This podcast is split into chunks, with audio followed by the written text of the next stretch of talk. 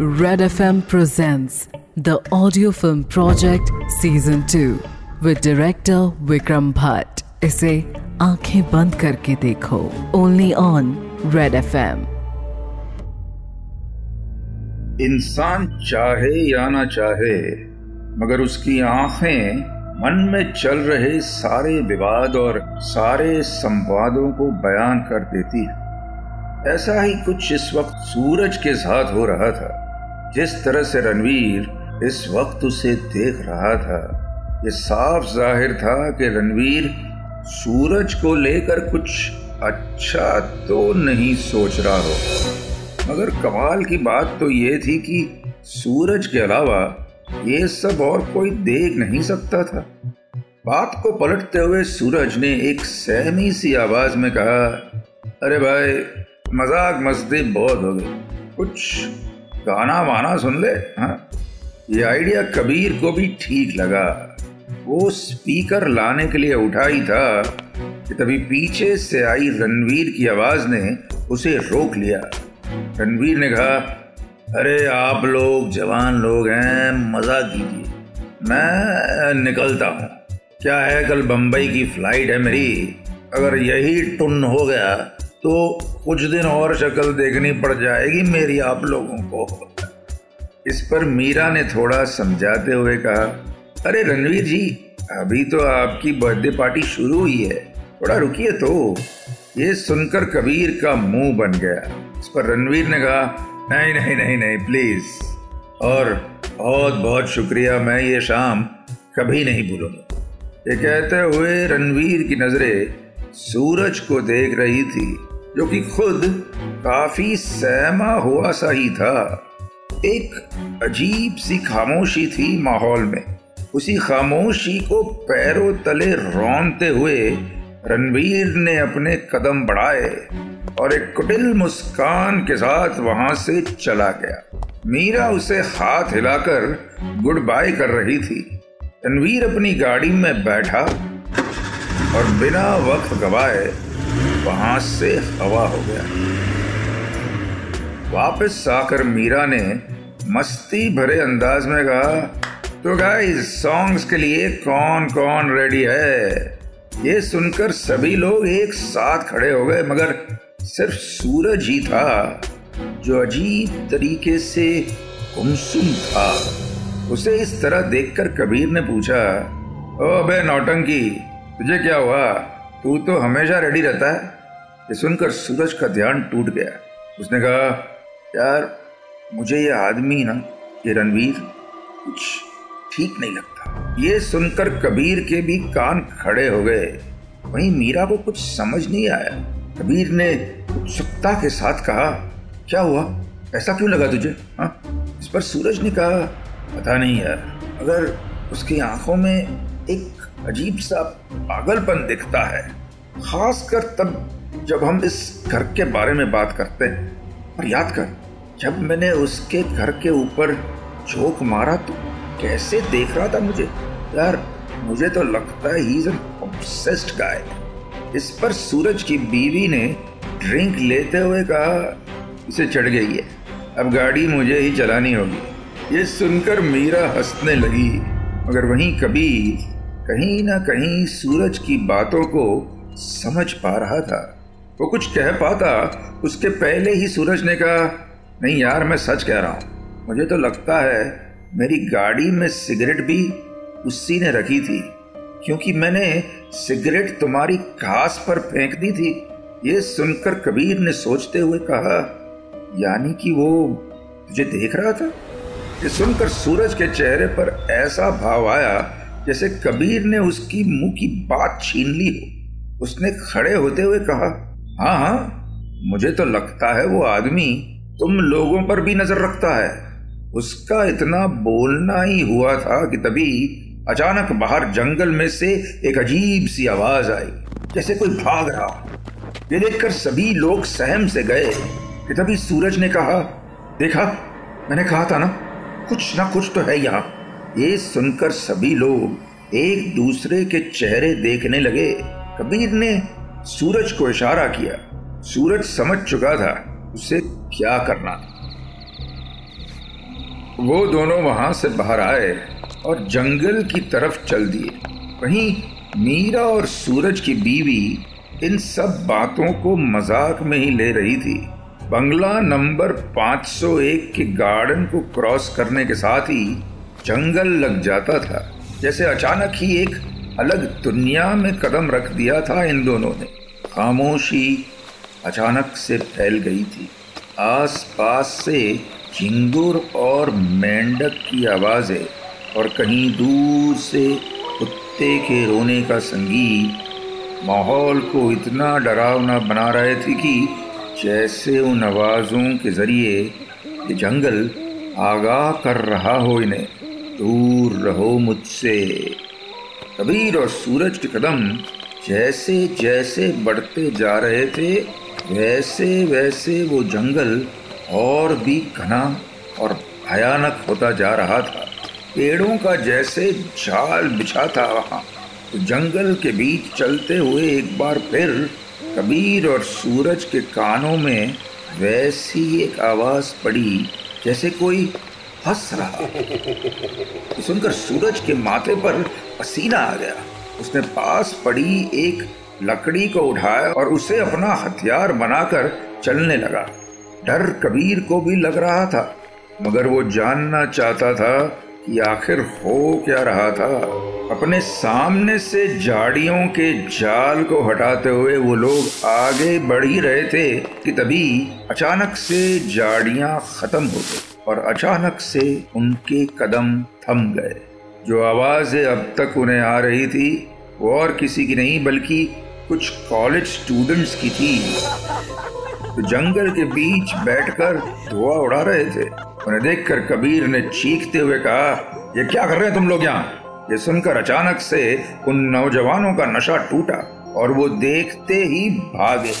सूरज ने कबीर को समझाते हुए कहा, अबे जाने दे यार, जाने दे। कॉलेज के बच्चे हैं, जाने दे। कबीर ये बात जानता था, मगर उसके मन में कुछ और ही चल रहा था।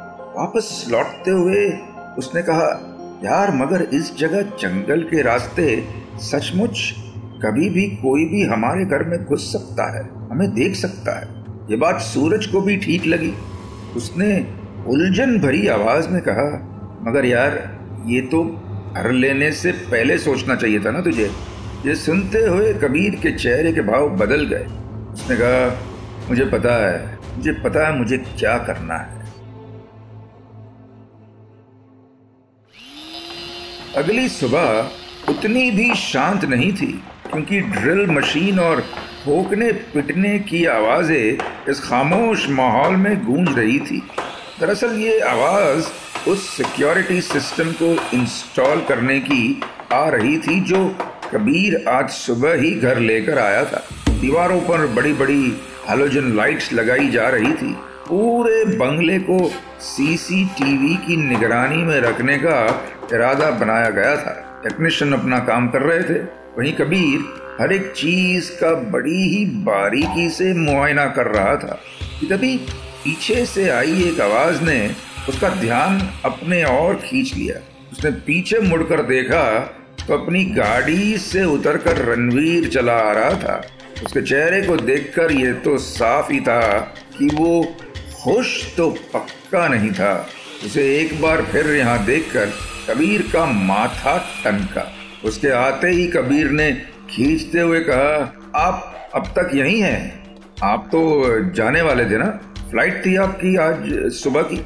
इस पर रणवीर ने बात को पूरी तरह से अनसुना करते हुए कहा, वो सब छोड़िए। ये ये आप क्या कर रहे हैं, हा? दीवारों पर ड्रिल मशीनें चलाई जा रही है।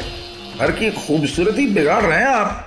सुनकर कबीर को समझ नहीं आया, वो कहे क्या? उसने बस इतना ही कहा, मैं कुछ सिक्योरिटी का काम करवा रहा हूँ।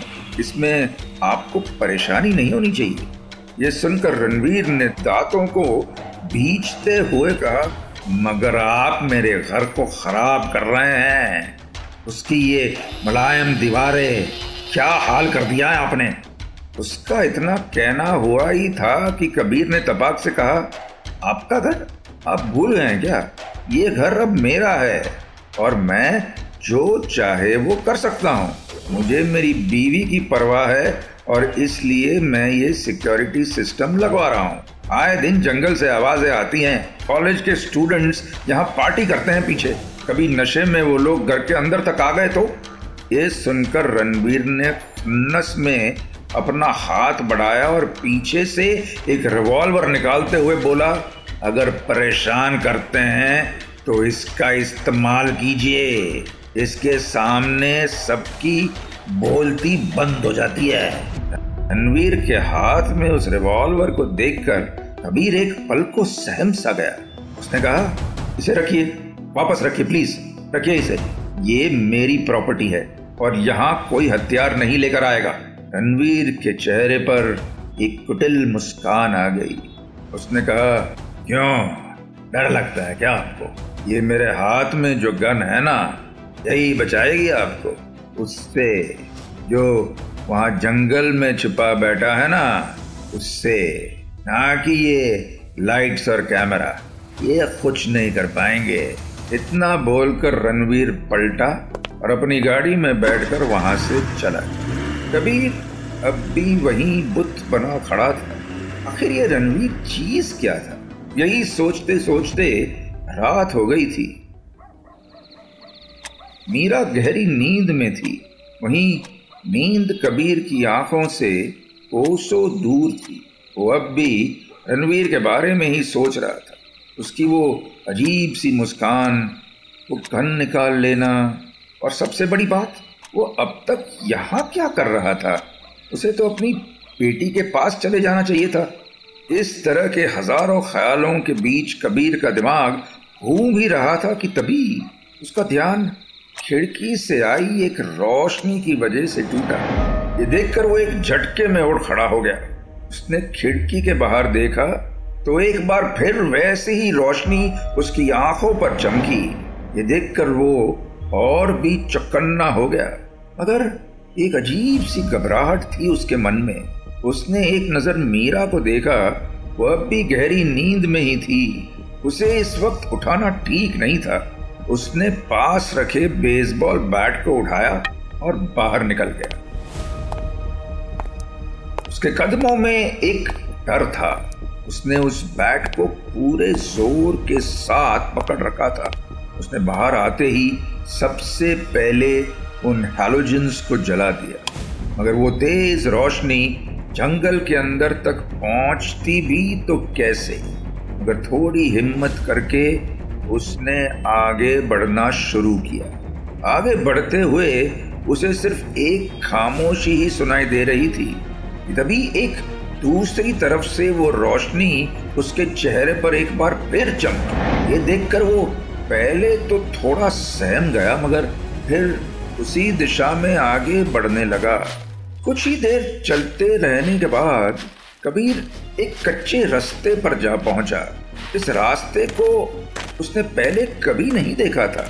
रास्ते पर गाड़ियों के टायर के निशान ये साफ़ बता रहे थे कि ये रोड लोग इस्तेमाल तो करते थे। उसी रास्ते पर आगे बढ़ते हुए अचानक से कबीर के कदम एक आवाज़ की वजह से ठहर गए। इस बार ये आवाज़ किसी गाड़ी की थी। बिन पलटे ही कबीर साफ़ समझ सकता था कि उसके पीछे कुछ दूरी पर एक गाड़ी खड़ी थी, जिसमें बैठा इंसान बार बार एक्सलरेट किया जा रहा था। बात अजीब भी थी और खून को जमाने वाली भी।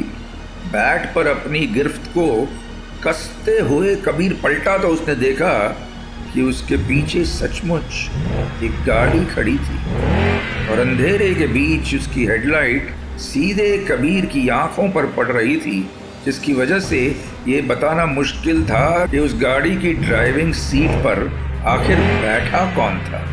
कबीर कुछ कर पाता, उसके पहले ही वो गाड़ी ने चलना शुरू किया और पूरी तेज़ी के साथ वो कबीर की तरफ़ आने लगी। कबीर को सोचने का मौका ही नहीं मिला। वो ऐसे बुत बना खड़ा था जैसे कोई खरगोश टॉर्च दिखाने पर मूर्ति बन जाता है। वो गाड़ी अब कुछ ही दूरी पर थी कि तभी कबीर को होश आया और उसने सड़क के किनारे छलांग लगा दी। और वो लुढ़कता हुआ जंगल के बीच जा गिरा। लकड़ी का एक टुकड़ा उसकी जांगों के आर पार हो गया था और सर पर भी गहरी चोट आई थी। कबीर की आँखें धुंधला रही थी और धीरे धीरे अंधेरा छा गया। आगे क्या होगा जानने के लिए tune in to the audio film project season two with director Vikram Bhatt इसे सुनिए red F M India and सारे लीडिंग पॉडकास्ट एप्स पर। रेड एफ़ एम बजाते रहो।